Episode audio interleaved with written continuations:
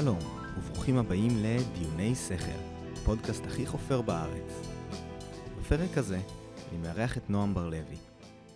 נועם מנהל מרכז קהילתי בתל אביב, ועובד בעירייה כבר שש שנים. טרם נכנס לתפקיד הזה, הוא מילא מגוון תפקידים אחרים בעירייה, בין השאר ביחידת הצעירים ובצוות החדשנות. לפני הזירה המקומית, הוא היה פעיל בזירה הפוליטית כיועץ פרלמנטרי של חברת הכנסת עינת וילף, ולאחר מכן כיועץ לסתיו שפיר כשרק נכנסה לפוליטיקה. לתואר הראשון, במדעי המדינה והיסטוריה של המזרח התיכון, הוא למד באוניברסיטת תל אביב, ולתואר השני, בתכנון ערים, למד באוניברסיטה העברית בירושלים. נועם הוא בן זוג לעמית, ואבא לשירה בת השלושה חודשים. מעבר לכך, הוא חבר ותיק ויקר. בשיחתנו נגענו בהרבה נושאים, רובם סביב החוקים וההחלטות שהתקבלו בשבוע שקדם לפגרת הקיץ של הכנסת. זהו הפרק הפוליטי האמיתי הראשון של דיוני שכל, ואני מקווה שתמצאו בו עניין ותועלת. אני נמצא פה עם נועם בר-לוי. שלום נועם. שלום שובל, מה שלומך? בסדר גמור. אז נועם, אתה... אתה רצית להתחיל לספר לנו קצת על העבודה שלך, על מה הדברים שאתה נתקל בהם ביומיום. Mm-hmm. בבקשה. טוב, אז בחצי השנה האחרונה אני מנהל מרכז קהילתי אה, בעיר תל אביב, בשכונת ביצרון ורמת ישראל. אה, זה מרכז שמשרת בעצם שתי שכונות שחיים בהם 6,000 תושבים. ומרכז קהילתי הוא בעצם אה, מרכז שנועד אה, לשרת את הקהילה אה, ולתת לה מגוון של שירותים מהגיל הרך ועד הגיל השלישי. אה, אנחנו מפעילים אה, חוגים ופעילויות אה, ומארחים אירועים ועושים הרבה מאוד שיתופי פעולה עם התושבים בשכונה. וזאת עבודה שהיא מרתקת, היא מאתגרת, היא בעצם כוללת עבודה עם הרבה מאוד קהלי יעד שונים, כי אתה עובד עם כלל הגילאים ועם צרכים מאוד מאוד שונים, עם הרבה עולמות תוכן מגוונים. אמ, ואתה גם רואה את האימפקט של מה שאתה עושה בצורה מיידית. אמ, כשאתה עושה עבודה בחינוך בלתי פורמלי עם אה, נוער, אמ, או מייצר איזושהי פעילות לקשישים, אתה מיד רואה את האפקט של מה שאתה עושה, וזה דבר שהוא נפלא. בסדר גמור, והתפקיד שלך שם בעצם אתה, אתה מוביל את זה, אתה מעלה, מעלה רעיונות, כן, מסם אותם. בעצם, זה... בעצם יש מרכז, אה, יש מבנה פיזי שאני אחראי על כל מה שקורה בו, אה, יש לי צוות של עובדים, אה, ומה שאני עושה, אני מנחה את הצוות בעבודה השוטפת, אחראי על כל הניהול של העובדים, על הניהול של התקציב. אמ, ובאמת יש הרבה מקום אה, להעלות רעיונות, חלק מהרעיונות הם דברים שאני מעלה בעצמי, אמ, חלק צומח מלמטה, בין אם זה מהעובדים או מתושבים שמגיעים להשתמש בשירותים שלנו והם באים עם כל מיני יוזמות אה, ואנחנו בעצם מרימים את הכפפה ועוזרים להם לעשות את זה. ויש גם הרבה רעיונות שמגיעים מלמעלה מהעירייה, אמ, שבעצם מציעים לנו להשתלב בכל מיני פרויקטים ואז אנחנו לוקחים בזה חלק. אני הכי אוהב את הדברים שצומחים מלמטה, אה, כי אני מאמין שזה בסוף התפקיד שלנו. אה, כשאתה מאפשר לקהילה מסוימת לקדם משהו שהיא רוצה לעשות, זה הדבר הכי טוב וזה בדרך כלל הדברים הכי מוצלחים. אני אתן לך דוגמה, לפני חצי שנה באה אליי תושבת השכונה ואמרה שהיא מאוד מאוד רוצה לעשות קבלות שבת חילוניות אה, בחצר של המרכז הקהילתי, משהו שהוא ככה ידבר לקהל שבדרך כלל נושא של קבלת שבת ויהדות לא מדבר אליו בכלל. אה, ואני מאוד שמחתי להרים את הכפפה הזאת, אה, כי אני מאוד מתחבר לזה. ובאמת אה, באנו עם יוזמה, התחברנו לאיזשהו פרויקט בעירייה שמציע תוכן תרבותי לסביב שבתות mm-hmm. ועשינו את זה וברגע שזה משהו שהוא בא מלמטה אז גם הקהל הגיע בהמוניו ואנשים נורא נורא שמחו להגיע יום שישי אחר צהריים, לפגוש את השכנים שלהם, לראות כן. הופעה אמ, ולדבר ו, אה, ולחגוג את השבת באופן שבו הם רוצים לחגוג את השבת. זה, זה נשמע לי מקסים, זה נראה לי ספציפית הרעיון הזה מה... באמת דברים שחסרים פה בארץ, כי מה שקורה זה שה... התחושה שלי לפחות כחילוני זה שמנסים לתת לנו רק גוון אחד מסוים של יהדות mm-hmm. דרך המדינה. אה, וזה טוב, זה, אני חושב שזה מובן מאליו להרבה מאוד אנשים, זה, זה, אני חושב שבקרב החילונים זה יכול הרבה פעמים לייצר איזושהי תחושה של ניכור וחוסר שייכות. אתה יודע, אני תמיד מוצא את עצמי אומר לאנשים שאני חושב שאם אני אעבור לגור בחו"ל לתקופה, mm-hmm. אני אמצא את עצמי מתקרב הרבה יותר לקהילה היהודית. נכון. אראה את עצמי הרבה יותר כיהודי. וזה אבסורד במידה מסוימת. אתה יודע, אני גר פה במדינה יהודית, שאני שמח לקרוא לה מדינה יהודית mm-hmm. במידה מסוימת. ו, ואני מוצא את עצמי נרתע מרוב, ה, מרוב המוסדות ורוב הדברים המוסדיים שקשורים לזה. נכון, כי אז, כן. נוצר פה עיוות שלמרבה האבסורד דווקא במדינת ישראל, המדינה היהודית שאנחנו הקמנו, אמ, יצרנו מצב שיש רק גרסה אחת של יהדות שהיא מותרת על פי החוק. אמ, בחסות הממסד, כן? מה שהרבנות הראשית מכתיבה, וכל גרסה אחרת אה, של יהדות היא פשוט אה, לא, לא, לא מקובלת אה, ואפילו הופכים את זה ללא חוקי אה, וזה הזוי ובסופו של דבר זה עושה בדיוק את האפקט ההפוך, זאת אומרת זה מרחיק את הציבור החילוני אותנו מה, מהיהדות וזה טרגי מאוד, כן. אני חושב על זה ש, שאנחנו גדלים עם, ומתפתחים עם איזשהו ניתוק מוחלט מהיהדות וזה זה, זה חבל. חבל מאוד. כן, אה, זהו, אני... מוטיב חוזר בינתיים זה שאני חוזר ואני אומר שאני מגדיר את עצמי כאתאיסט יהודי. Mm-hmm. ואני לא רואה שום סתירה בזה, ואני חושב שיהדות, מעבר להיות זה דת, זה גם... שוב, אני, אני אומר דברים שבעיניי הם מובנים מאליו, אבל אני חושב שחשוב להגיד אותם לפעמים, כי לא נראה שזה משתקף ככה mm-hmm. במה שקורה במדינה. אה, זה לאום, וזה תרבות, נכון. וזה היסטוריה משותפת. והדברים האלה גם מגדירים זהות, זה לא חייב אה, ללכת סביב, סביב דת ופולחן. חד משמעית. וטוב, האמת שזה מקשר אותנו לאיזה נושא שרציתי לדבר איתך. Mm-hmm. באופן כללי היה לנו שבוע מאוד מאוד מעניין, רק עכשיו אה, אה, לקראת פגרת הקיץ של, ה, של הכנסת, mm-hmm. העבירו כמה חוקים, אנחנו ניגע בהם, כן. אבל בנוסף לזה גם מצאו להם זמן לעשות איזשהו משהו שאני, אני חושב שהוא תקדימי, לא יודע, אולי אני טועה, mm-hmm. שעצרו איזשהו רב, רב קונסרבטיבי, אה, קוראים לו דוב חיון, mm-hmm. שלא שמע. אה, עצרו אותו, הגיעו אליו לפנות בוקר הביתה, שזה מצחיק, זה ממש by the book, כן. בקטע הפחדתי כזה. כן. ועצרו אותו בגלל שהוא ניהל חופות לפי המסורת, ולא באישור הרבנות. נכון. ו... אז גם אותי היו צריכים לעצור. כן, כן. נועם, אה, נספר למאזיננו, הוא, הוא, הוא חיתן כמה זוגות ואני ואשתי ביניהם. נכון, היה לי הכבוד. כן. אה, ולי ולאשתי נגיד היה, היה מאוד חשוב שכן יהיה, לפחות לפי הצ'קליסט של היהדות, את הכמה דברים שמגדירים חופה יהודית, שזה ממש מינימום של המינימום מסתבר שזה טבעת ושני עדים, mm-hmm. ניתן להתווכח על מי הם שני העדים, כי, כי המחמירים יגידו שזה צריך להיות עדים שומרי שבת או משהו, אבל אני לא, אני לא חושב שזה כתוב ככה. אה, טבעת ושני עדים, ואנחנו עשינו גם קצת מעבר לזה, טקס אירוסים והכל, וחוץ מזה הכנסנו גם תכנים משלנו, דברים שאנחנו התחברנו אליהם. Mm-hmm.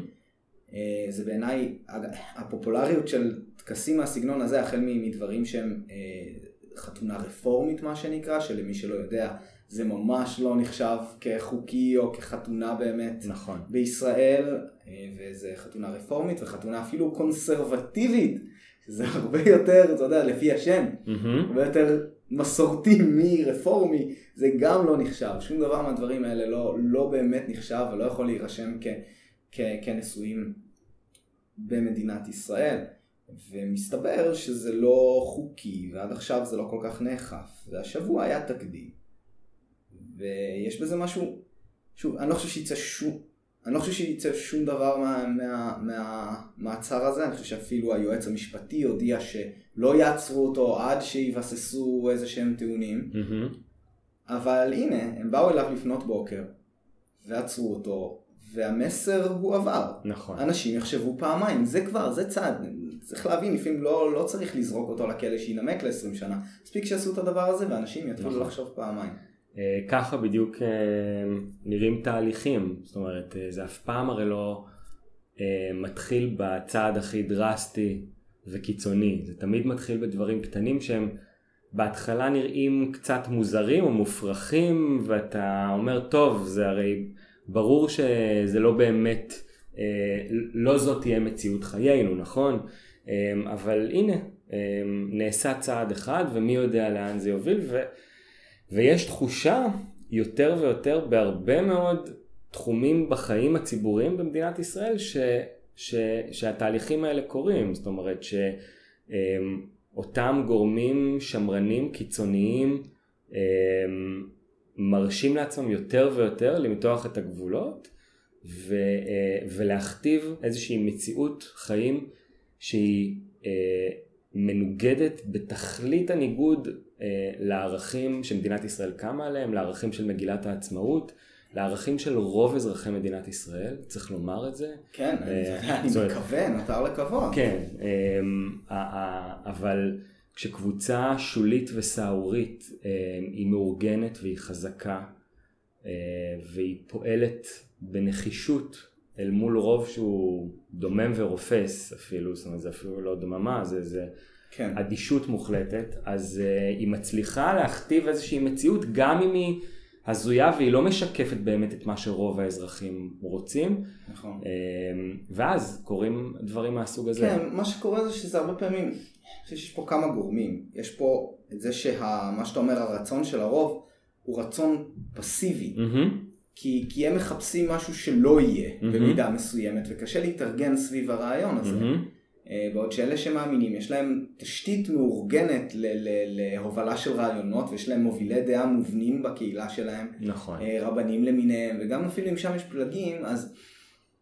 אה, אתה תראה שבגלל שיוצא שאתה צריך ליפול או בצד הזה או בצד הזה הרבה פעמים, אז דתי, אפילו שהוא מבחינתו היה רוצה לראות יהודים מתחתנים במידה מסוימת לפי המסורת על פני לא לעשות שום דבר. Mm-hmm.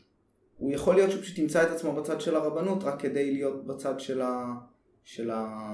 של הקבוצה שלו מה שנקרא, mm-hmm. אני לא יודע אם זה נכון. האמת היא שאני, יצא לי להסתכל קצת באינטרנט וראיתי תגובות שם טוב, הם נחצו לשתיים מן הסתם, אבל היו כאלה שאמרו, שבין, מהצד הדתי דווקא, שאמרו שזה מאוד מאוד מצער ושמה שיקרה, אני באמת חושב שזה מה שיקרה, שיהיה לך באמת את ה... אלה שרצו נגיד לעשות חופה כזאת אה, רפורמית, קונסרבטיבית, אם באמת התחילו לאכוף את החוקים האלה שנותנים את המונופול לרבנות. אז יהיה לך את אלה שיגידו, טוב, גם ככה אנחנו התלבטנו, אז אולי פשוט נלך על הרבנות mm-hmm. וזהו. ויהיה לך את האלה שאמרו, טוב, רצינו להכניס תכנים יהודים, רצינו לעשות את זה במידה מסוימת לפי המסורת, עם טבעת ושבירת כוס ודברים כאלה, אבל כדי, אתה יודע, כדי להחמיר דווקא לכיוון השני, נדאג שזה לא יהיה ככה, נכון. שלא יוכלו להגיד שעשינו משהו לפי היהדות שאסור נכון. לנו. ואז, תהיה, ואז הקיצוניות רק הולכת בדיוק, כן. בדיוק. תראה, זה... זה מעניין מה שקורה פה כי אמ, אפשר לפרש את הצעד הזה של המעצר אמ, כצעד של מצוקה מאוד גדולה. אמ, זאת אומרת, גם ברבנות רואים יותר ויותר זוגות שמתחתנים שלא ברבנות, שמעיזים לפרוץ את הגבולות, שמעיזים לעשות טקסים אלטרנטיביים, שפתאום אין דרך אחת להתחתן שכבר, שכאילו הרבה זוגות לא אכפת להם שבכלל אין רישום של, ה, של הנישואים האלה. אמ, חתונות חד מיניות אמ, שאני ובן זוגי עשינו, אתה יודע, עשינו טקס, גם שאבנו דברים מהיהדות בטקס שאנחנו בנינו ו, ו, ואני רואה הרבה מאוד גרסאות של, ה, של הדברים האלה. זאת אומרת, יש משהו ש, שנרמל את ה... בשנים האחרונות את, ה, את כל הטקסים האלטרנטיביים ו, אה, ואת המציאות חיים השפויה שאנחנו רוצים אה, לייצר כאן ואז זה מאיים על הממסד הרבני ועל אותם אה, קבוצות שוליים ומנסות בכוח בעצם להכתיב את, ה, את דרך החיים שלהם. וזה מאוד מאוד מתסכל כי, כי, כי אתה רואה שמהממסד שמה, הפוליטי בעצם אין שום או רצון או יכולת אמ, לשנות ולאפשר לכל אזרח בישראל לחיות את חייו באופן שבו הוא רוצה לחיות. זאת אומרת, יש איזשהו פער שהוא בלתי נתפס בין בין החיים עצמם כן. לבין מה שהפוליטיקה מכתיבה. כן.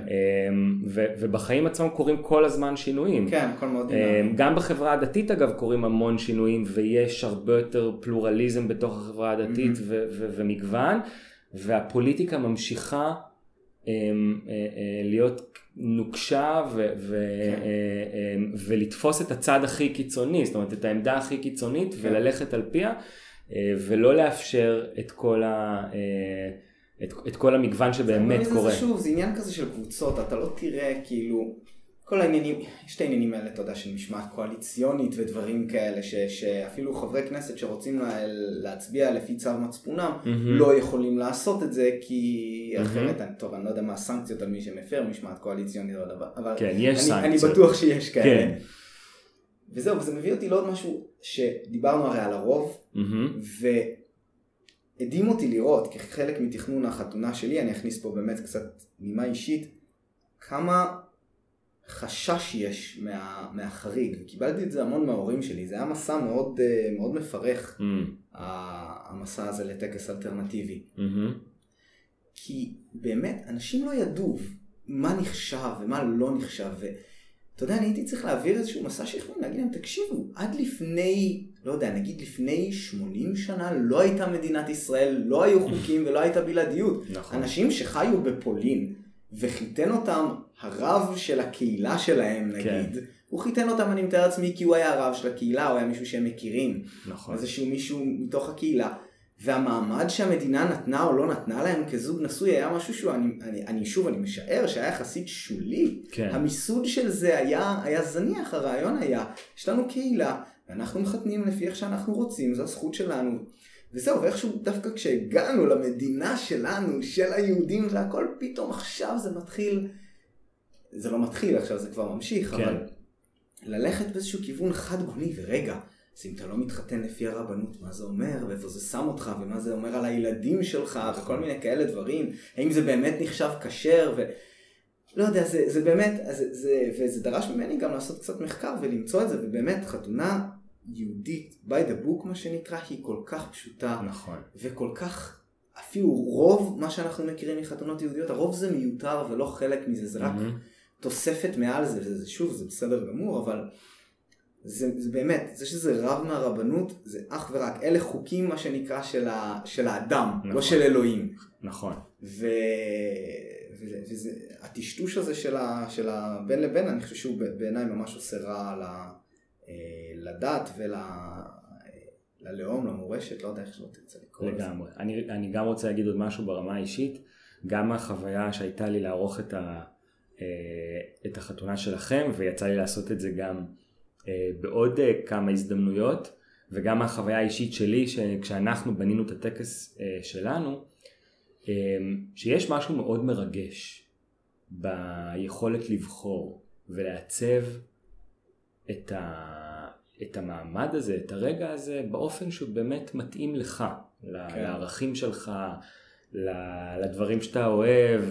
אמ, יש בזה באמת משהו כל כך יפה בפלורליזם הזה, ולהגיע לחתונה אלטרנטיבית ולראות משהו שאתה רואה, שני אנשים ישבו ועיצבו משהו ברוחם, כן. אמ, שהוא הוא חוויה מאוד שונה מהחוויה הסטנדרטית של טקס אה, רבנות קלאסי, אמ, וזה, וזה עוד יותר, על רקע זה, זה עוד יותר מרתיח הניסיון לדכא את זה. כן. אה, לדכא את, את המחשבה החופשית ואת ה, את הרוח היצירה שיש לאדם. כן, אני מסכים. ואתה יודע, אני חושב שגם אם אנשים היו, אני חושב שהרבה, אתה יודע, אנחנו מדברים על זה ש, שיש ירידה משמעותית, אני קראתי איפשהו שכאילו כל שנה משהו כמו חמישה אחוז פחות כן, ניגשים לרבנות, זה כן. קראתי היום. אני חושב ש, שחלק מהסיבה לכך זה גם, אתה יודע, מי שכן עדיין הולך לרבנות מהחילונים יותר, אני חושב שזה די אישית שלי, שיש פה מידה מסוימת של העלמת עין. מהמם, כי תמיד מקריאים את הקטע הנחמד כביכול מהכתובה, ומדלגים על כל הקטעים שהמילה בתולה בארמית מופיעה שם. מהמם. ובאמת, אנשים תשבו, תקראו את הכתובה, תמצאו את המילה הזאת ותראו כמה זה מופיע. בעיניי זה, זה מזעזע כן. קצת. אני לא יכול, אני הרגשתי שצו המצפון שלי לא מאפשר לי לקחת חלק מזה, זה כל כך סותר מהמם, את, ה, את, ה, את החיים שלי ואת דרך החיים שלי ביומיום. אה, ועוד דברים אחרים, אתה יודע, דברים קטנים שאני שם לב אליהם, שאני יכול לראות איך אנשים נותנים לזה לעבור אליהם מעל הראש, שרוב הרבנים האורתודוקסים ש, שיעשו טקס חתונה, אם האישה תרצה לתת טבעת לגבר, מהמם. זה תמיד יהיה חצי בשושו, ואפילו הוא לא יעז לקרוא לזה טבעת, הוא אומר, ולאישה יש מתנה קטנה שהיא רוצה לתת לגבר. כן. כאילו יאללה יאללה בואי שימי לו את זה על האצבע ונמשיך, כאילו הוא לא, הוא לא רוצה אפילו לתת לזה את המעמד. ואם אתה לא שם לב לזה זה יכול ממש לעבור לך מעל הראש. וכשאתה תיזכר בזה אתה תז... בראש שלך, כאילו הזיכרון שלך כבר ישים את זה ככן, שניהם החליפו טבעות, וזה לא ממש ככה. אה, ואני חושב שבאמת מידה מסוימת של פסיביות קשורה בזה שבאמת עדיין יש כמות גדולה ש... שכן הולכת עם זה. אה, פסיביות ואולי חשש ובטח לחץ של המשפחות, אני שומע אנשים שפשוט אין להם כוח לכאב נכון. ראש הזה שאני התמודדתי איתו. נכון. אה, אתה יודע, אם, אם משהו יעבור, ברור לי שאם יעבור עכשיו חוק שאומר, טוב, אין מונופול לרבנות, מהמם. אתם רק צריכים להקפיד ככה וככה וככה, ולהגיש אחר כך איזשהו טופס שמצהיר שעשיתם את זה, וזה בסדר, אתם נשואים, משהו בסגנון הזה, ואתה תראה פתאום שאם החוק יחבק את זה, פתאום תהיה אחוז- התפוצצות. כן, אחוז ענק יעבור לסוג כזה של נכון. טקסים. מהרגע שזה יתאפשר. פתאום הסכר יפרץ. נכון. וטוב, אתה יודע, אני מתאר לעצמי שזה גם אולי מה שמפחיד את הצד השני שהם חד- רוצים למנוע את חד זה. משמעית, תראה, להיות במקום שבו אתה חריג מהנורמה, ואתה עושה משהו בניגוד למה שמקובל ומה שנהוג, ושזה כרוך בלשלם מחיר אישי מול המשפחה, או חברים, או התגובות, אה, זאת עבודה הרבה יותר קשה, ולרוב האנשים זה לא מתאים. ואני חושב שהדבר הזה הוא מאוד מאוד משקף את העמדה של הציבור החילוני או הציבור הפלורליסטי בישראל בהמון זירות. כן. זאת אומרת, חוסר הרצון עכשיו להתעמת ולהתעקש על הערכים שלנו, אמ, אלא מין איזה השלמה כזאת של טוב, נו, גם ככה זה, אז בוא נזרום עם זה ו, אה, ולא נייצר יותר מדי רעש ומלחמות. וזו גישה שבעיניי היא גישה מוטעית. אה, זו אחריות שלנו, זה לא יגיע ממקום אחר.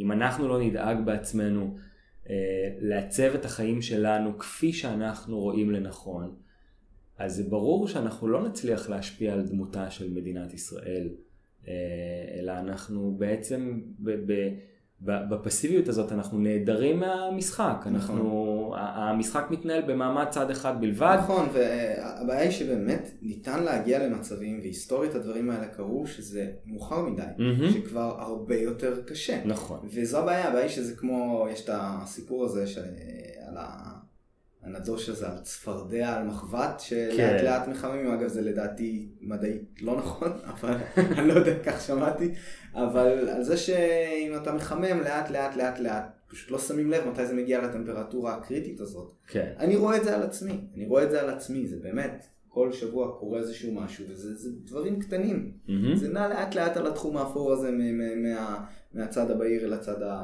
אל, ה- אל, ה- אל הצד האפל. נכון.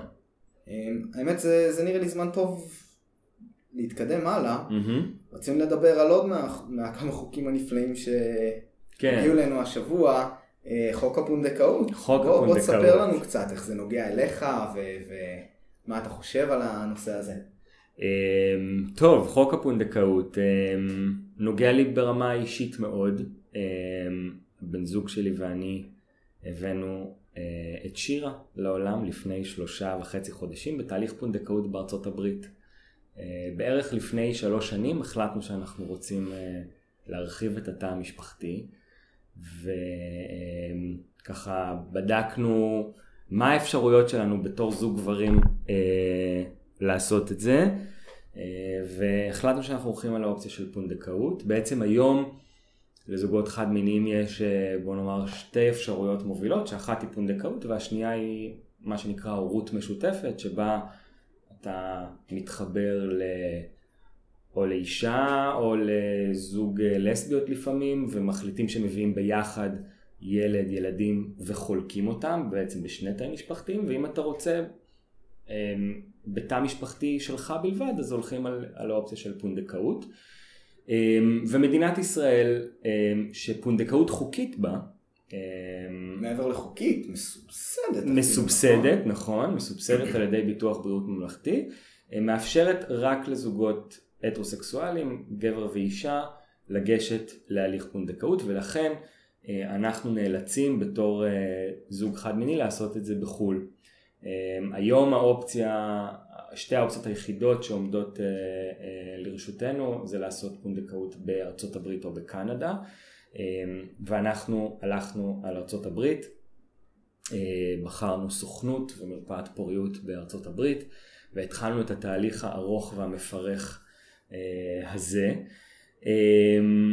ו, אמ, ואתה יודע, בסופו של דבר קרה הדבר הנפלא מכל של מה שציפינו, ויש לנו את שירה ואנחנו הכי שמחים והכי מאושרים, אבל אני באמת שואל את עצמי, למה הייתי צריך אה, לטוס לחצי השני של העולם, כן. ולשלם את הסכום המופקע של 600 אלף שקל, שזה כמו חצי משכנתה. אה, כדי uh, להקים משפחה. עכשיו, אילו פונדקאות לא הייתה חוקית במדינת ישראל, בסדר, אז, אז הכל בסדר, אבל היא כן חוקית, והיא חוקית רק uh, uh, לזוגות סטרייטים, וזה דבר שהוא מאוד מאוד מקומם. Uh, נכון שכשחוק הפונדקאות נחקק, עוד מודלים של משפחות חד מיניות לא היו כל כך נפוצים, אבל היום אנחנו בסיפור שונה לחלוטין. אתה מדבר על החוק הישן או על מה על החוק המקורי, השבוע? אבל מה שבעצם קרה השבוע אמ, זה שבעקבות עתירה לבג"ץ של אה, אה, אבות אה, גאים, לא אבות חד מיניים, זה, זה התחיל מבג"ץ, פנו בעצם לבג"ץ בדרישה לתקן את האפליה בחוק הפונדקאות ולאפשר גם לזוגות חד מיניים ולאבות יחידנים ל, ל, לעשות תהליך של פונדקאות בישראל. ובג"ץ בעצם העביר את, ה, את תפוח האדמה הלוהט חזרה לכנסת ואמר תחוקקו. אז באה הכנסת וחוקקה חוק שמתיר רק, ל... זאת אומרת מעבר לזוגות אה, סטרייטים, לנשים חד הוריות גם לגשת לפונדקאות, והותירה את האפליה של אה, אבות יחידנים ושל זוגות חד מיניים אה, בחוק. רגע, אימהות יחידניות, שנייה. כן. לסביות יכולות לעקוף את זה ולהגיד אני אימא יחידנית, או שישימו לב לזה ויגידו להם לא אסור לכם. אה, לסביות לא צריכות את זה בדרך כלל, כי הן נכון, עושות אה, תרומת זרע, נכון, אה, נכון, ופשוט אחת מהנשים נכנסת להיריון, זאת אומרת אם יש אישה בבעיות פוריות אז זה סיפור אחר, אבל כן. הן לא, לא נזקקות לזה. תראה המדינה עשתה פה תרגיל, היא בעצם רצתה לבוא ולהגיד הנה אנחנו כן מתקנים את החוק, אנחנו מתקנים אפליה מסוימת בחוק, כן, כלפי נשים חד הוריות. אבל נשים יחידניות, אבל uh, uh, את האפליה המשמעותית כלפי uh, uh, זוגות גברים השאירו. Um, וזה באמת דבר שהוא מאוד מאוד מתסכל, uh, כי, כי חלאס, באמת חלאס. אתה יודע, uh, נתניהו בכל במה בינלאומית טורח לציין כמה ישראל היא מדינה ליברלית, והדוגמה שהוא נותן זה תמיד על קהילת הלהט"ב. זאת אומרת, הוא תמיד אומר, אנחנו מדינה שמקבלת את הלהט"בים, ובניגוד לשכנותינו שבהם זורקים הומואים מהגגות ויורים בהם ברחובות, אצלנו הם, הם זוכים לשוויון זכויות מלא, אבל בסופו של דבר, בשורה התחתונה, זה פשוט לא נכון. וזה שמאפשרים לנו לצעוד ולקיים את מצעדי הגאווה ברחוב, גם, תודה רבה. פעם שמרחיבים. כל פעם שמרחיבים את זה לעיר נוספת. אז יש התנגדות, כן, אבל באמת תודה רבה שאתם נותנים לנו אה, לצעוד ברחוב, אה, אבל כשזה מגיע לשוויון זכויות אמיתי בחוק, זה פשוט לא קורה, ואנחנו עדיין אזרחים סוג ב', אה, וזה דבר שהוא אה, פשוט לא יכול להיות שבשנת 2018 אה, זה עדיין קורה דבר כזה. כן, אני, אני אגיד לך, לי זה מפריע בכמה מישורים. אני אתחיל רגע להתייחס למצעדי הגאווה, mm-hmm. שאתה יודע, יוצא לי מדי פעם לדבר עם מישהו, אתה יודע, שהוא כזה בין לבין. הוא, הוא בעד והוא מקבל, אבל הוא אומר, אבל רגע, בירושלים זה לא סתם מתסיס? כן, זה מתסיס. זו המטרה, mm-hmm. ודווקא במקומות בהם זה יוצר את ההתססה, אלה המקומות שהכי חשוב לעשות את זה בהם. ואנשים, אני חושב, לא מבינים כמה משמעות היסטורית הייתה למצעדים האלה. מהמם. כמה בשנת, אני לא זוכר, 90 ומה זה היה? 4 לראשונה זה קרה? 98 היה המצעד הראשון, בדיוק עכשיו ציינו 20 שנה אוקיי, למצעד אז הגאווה הראשון 98. בתל אביב. כמה זה היה מזעזע, מזעזע, אני לא מדבר, אתה יודע, אובייקטיבית, אלא באנשים הזדעזעו. לאנשים היה קשה, לאנשים ליברליים, עדיין היה קשה עם הדבר הזה, אתה יודע, אתה היית יכול למצוא אנשים אומרים משהו כמו, אתה יודע, זה טוב ויפה שיעשו את זה, אבל למה ככה להציג את זה נכון. לכולם? ומבחן המציאות שהיום פשוט הבן אדם הרגיל החילוני לא מזדעזע מזה, זה רק מראה שזה עבד. אוקיי? ה- איך זה הסיסמה? We're here, we're queer, get used to it. מהמם. וזה עובד, אנשים מתרגלים. וזו המטרה, המטרה היא שבעוד עשר שנים מצעד גאווה בירושלים יהיה, אוח, שוב חוסמים את הכבישים היום. נכון, זו המטרה. נכון. וזה- שבכלל לא נצטרך. כן, ו... ו, ו וזה זה עובד, זה באמת באמת בשטח זה עובד, וההתססה הם לא מבינים, זה לא תוצר לוואי, זו המטרה, המטרה היא שזה יפריע לאנשים, שאחרי כמה שנים זה יפסיק להפריע להם. נכון. תראה, ככה, זה... ככה אנשים מתרגלים לרעיון חדש. חד משמעית, ואני מת על אלה, ש... אה, על כל ההומופובים שאומרים, אנחנו בשבילכם, אנחנו חושבים שמצעד הגאווה עושה לכם נזק. זאת אומרת, תודה רבה על אני כל לא ה... יודע אם יצא לי לשמוע את. זה. לא, הרבה, זאת טענה הומופובית ידועה של למה אתם צריכים את המצעדים. זאת אומרת, זה בסדר, תהיו מה שאתם, אבל למה אתם צריכים את המצעד?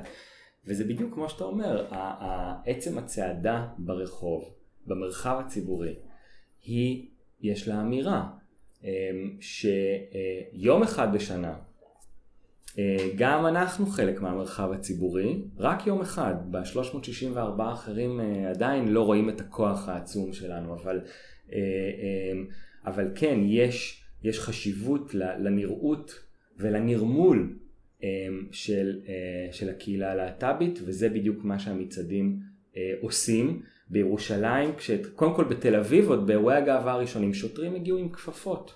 מחשש שהם יידבקו באיידס, זה עד כדי כך אה, אה, מופרך. ובמצעדי הגאווה הראשונים בירושלים אה, הייתה מלחמת עולם סביב הדבר הזה, והנה היום, מצעד הגאווה. הירושלמי, נכון, כן. כמובן יש גם את, את, האירוע הטרגי של, אה, של הרצח של שירה בנקי, והייתה דקירה על, על ידי אותו... אה, אה, כן, אה, שנה לפני. חלאה, לא, הרבה, הרבה שנים קודם עוד במצעד בירושלים, והי- והייתה התנגדות עצומה ברחוב החרדי לצעדה, למצעד בירושלים, והנה היום מצעד הגאווה הירושלמי הוא חלק בלתי נפרד מלוח השנה של האירועים בעיר, וכך זה צריך להיות. אה, זה כמובן, אתה יודע, המאבק הלהט"בי הוא לא עומד רק על המצעדים, הוא, הוא, הוא, הוא בכל זירה, הוא בתקשורת, הוא במערכת החינוך, הוא בצבא, אה, ו- ובאלף ואחד מקומות. אה, ו- אה, ואני חושב שמה שקורה עכשיו סביב העניין עם, עם הפונדקאות, תראה, מצד אחד זה מאוד מקומם, אבל אם יש לי איזושהי נקודת אור סביב המאבק הזה, זה שאני רואה את החיבוק שיש מצד הרבה מאוד סטרייטים כלפי ה- המחאה, וזה מחמם את הלב, כי הקהילה לא הייתה במקום הזה לפני כמה שנים.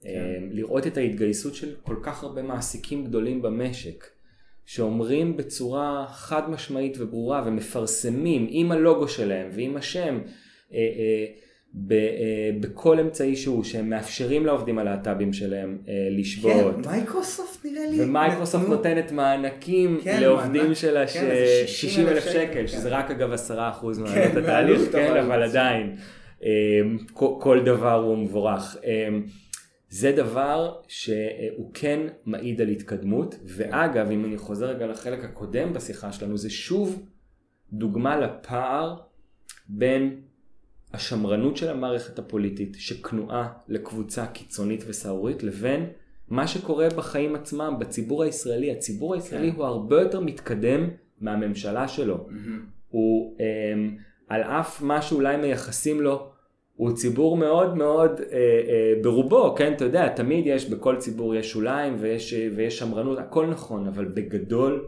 כן. החברה הישראלית עשתה התקדמות עצומה ביחס שלה כלפי הקהילה הגאה, אמ, ויש יותר ויותר קבלה אמ, של אנשים שיוצאים מהארון, ויש יותר ויותר קבלה של משפחות אה, גאות, אמ, ו- אה, והפער הזה הוא כבר, הוא בגלל שהקבלה ברחוב היא הרבה יותר גדולה ומשמעותית, אז ההתנכלות של הממשלה לקהילה היא הופכת להיות בלתי נסבלת. כן. זה משהו שאולי לפני עשר שנים אפשר להגיד, טוב, זה, זה עוד משקף את הלך הרוח הפוליטי, אבל זה כבר לא נכון. כן, זה עיוות, זה מראה על מערכת שלא, שלא עובדת. ממש, משהו, משהו לא, ממש לא, לא מצליח עובדת. לזוז. נכון. וזה, האמת היא שזה גם, זה בין ערובה של נושאים אחרים, כמו נושאים מדיניים, ביטחוניים, זה פשוט הדברים האלה באים יד ביד. מהמם. החלוקה הגרועה מאוד הזאת בין ימין ושמאל, יש לה את הקורבנות שלה, ו- וזה אחד מהדברים האלה שהיית כן. מצפה שבאמת הרוב בישראל יסכימו עליו. ובגלל החלוקה הזאת נוצרו כל מיני תופעות לוואי של קואליציות שלא מאפשרות העברה של חוקים שהם ביחס ל- לדעת הקהל בארץ רק הגיוניים. מהמם. וזהו, רציתי באמת גם, מה שקורה, ישראל היא באמת מהמדינות היחידות שמאפשרות פונדקאות. עכשיו יש פה, כן. כמה, יש פה כמה רבדים לדבר הזה. כן, יש כמה דיונים שמתנהלים. כן, יש את הדיון שמדבר על האם פונדקאות זה דבר מוסרי, נכון. מהבחינה של אה, אה, לשאול את הרחם של אישה לצורך כלשהו לתקופה מסוימת ואת הילד שיוצא ממנה אחר כך לקחת. נכון. אה, שאני מבין, זה נושא מוסרי שאפשר נושא לדבר מורכב עליו, שאפשר לדבר עליו. ומה, והאם ראוי, אתה יודע, איזה פיצוי ראוי שהיא תקבל, האם זה חייב להיות, אני חושב שהיום זה חייב להיות בהתנדבות, או איזשהו פיצוי שהוא מוסכם, אין לי מושג. לא, יש, יש, אה, אה, זאת אומרת, האישה מקבלת כזה, לא? אה, כסף בעצם, זאת אומרת, כן. מקבלת תשלום בעבור Mhm. ה- אה, התהליך. תראה, אני רוצה להגיד משהו על העניין המוסרי, כי הוא באמת אה, עולה המון. אני חושב שיש מקום, בהחלט, לדיון המוסרי על פונדקאות, אבל מה, מה שאותי מאוד מעצבן, שאיכשהו הדיון המוסרי הזה הוא רק כשזה מגיע לזוגות של הומואים. כלומר, זה בדיוק מה שרציתי להגיד. כלומר, עד, איפה הייתם עד עכשיו? כן. הפונדקאות בישראל חוקית משנת 96. כן. אז 22 שנה זה היה בסדר גמור. זאת אומרת, זה שזוגות סטרייטים יכולים ל- ל- אה, להיעזר אה, באישה אז זה- פונדקאית כדי להביא ילד לעולם, זה בסדר. אבל אם כן. זה רק גברים ואין שום אישה בסיפור, פה כבר נכנסת בעיה אני, מוסרית. אני רציתי להגיד משהו על הנושא הזה, שנראה שהדברים האלה מתערבבים. למה הכוונה? מהמם. כמדינה, יש דיון ענק על עניין המוסר, לי יש דעות בנושא, ואפשר להרחיב את זה אם יצא לנו, אבל כמדינה החלטנו שזה בסדר. נכון. שיש פיקוח והוא הולם ו- ו- ו- וזה, וזה מספיק טוב. אז עכשיו יש לך שתי שאלות, כי את הדבר הזה אתה סימן תביא. מהמם. החלטנו שזה בסדר. מהמם. ועכשיו יש עוד עניין, אוקיי, הוחלט שהמדינה כחלק מחוק ה... אה, של הבריאות הציבורית, אני- חוק הבריאות הממלכתי, כן, כן. הבריאות הממלכתית, המדינה מסבסדת את זה או מממן, אני לא יודע, זה אחוז מאוד נכבד כן. אה, המדינה משלמת.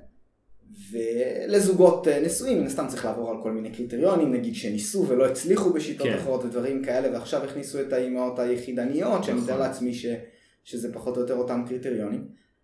אז יש גם את העניין הזה של הסבסוד, ואז אתה אומר, אוקיי, אז מה בעצם נשאר פה? כי, אתה יודע מה?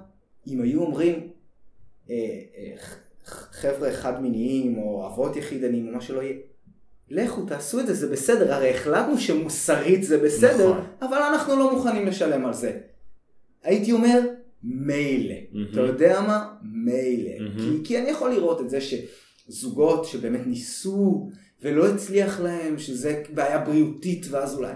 ושלהגיד חבר'ה אתם צריכים לממן את זה בעצמכם אבל זה חוקי הרי החלטנו כבר שזה נכון. מוסרי אז לפחות לאפשר את הבחירה החופשית לאפשר לאפשר לאנשים לעשות את ההחלטה שלהם ואת השיקולים שלהם של אם הם רוצים לעשות את זה או לא ואני מדבר על שני הצדדים על אישה שמוכנה להיות פונדקאית נכון. והחלטנו שזה בסדר מבחינה מוסרית, על זוג שרוצה את זה ומוכן לשלם על זה, ועכשיו נשאר לנו את האמצע הזה שאומר, אסור לכם, נכון.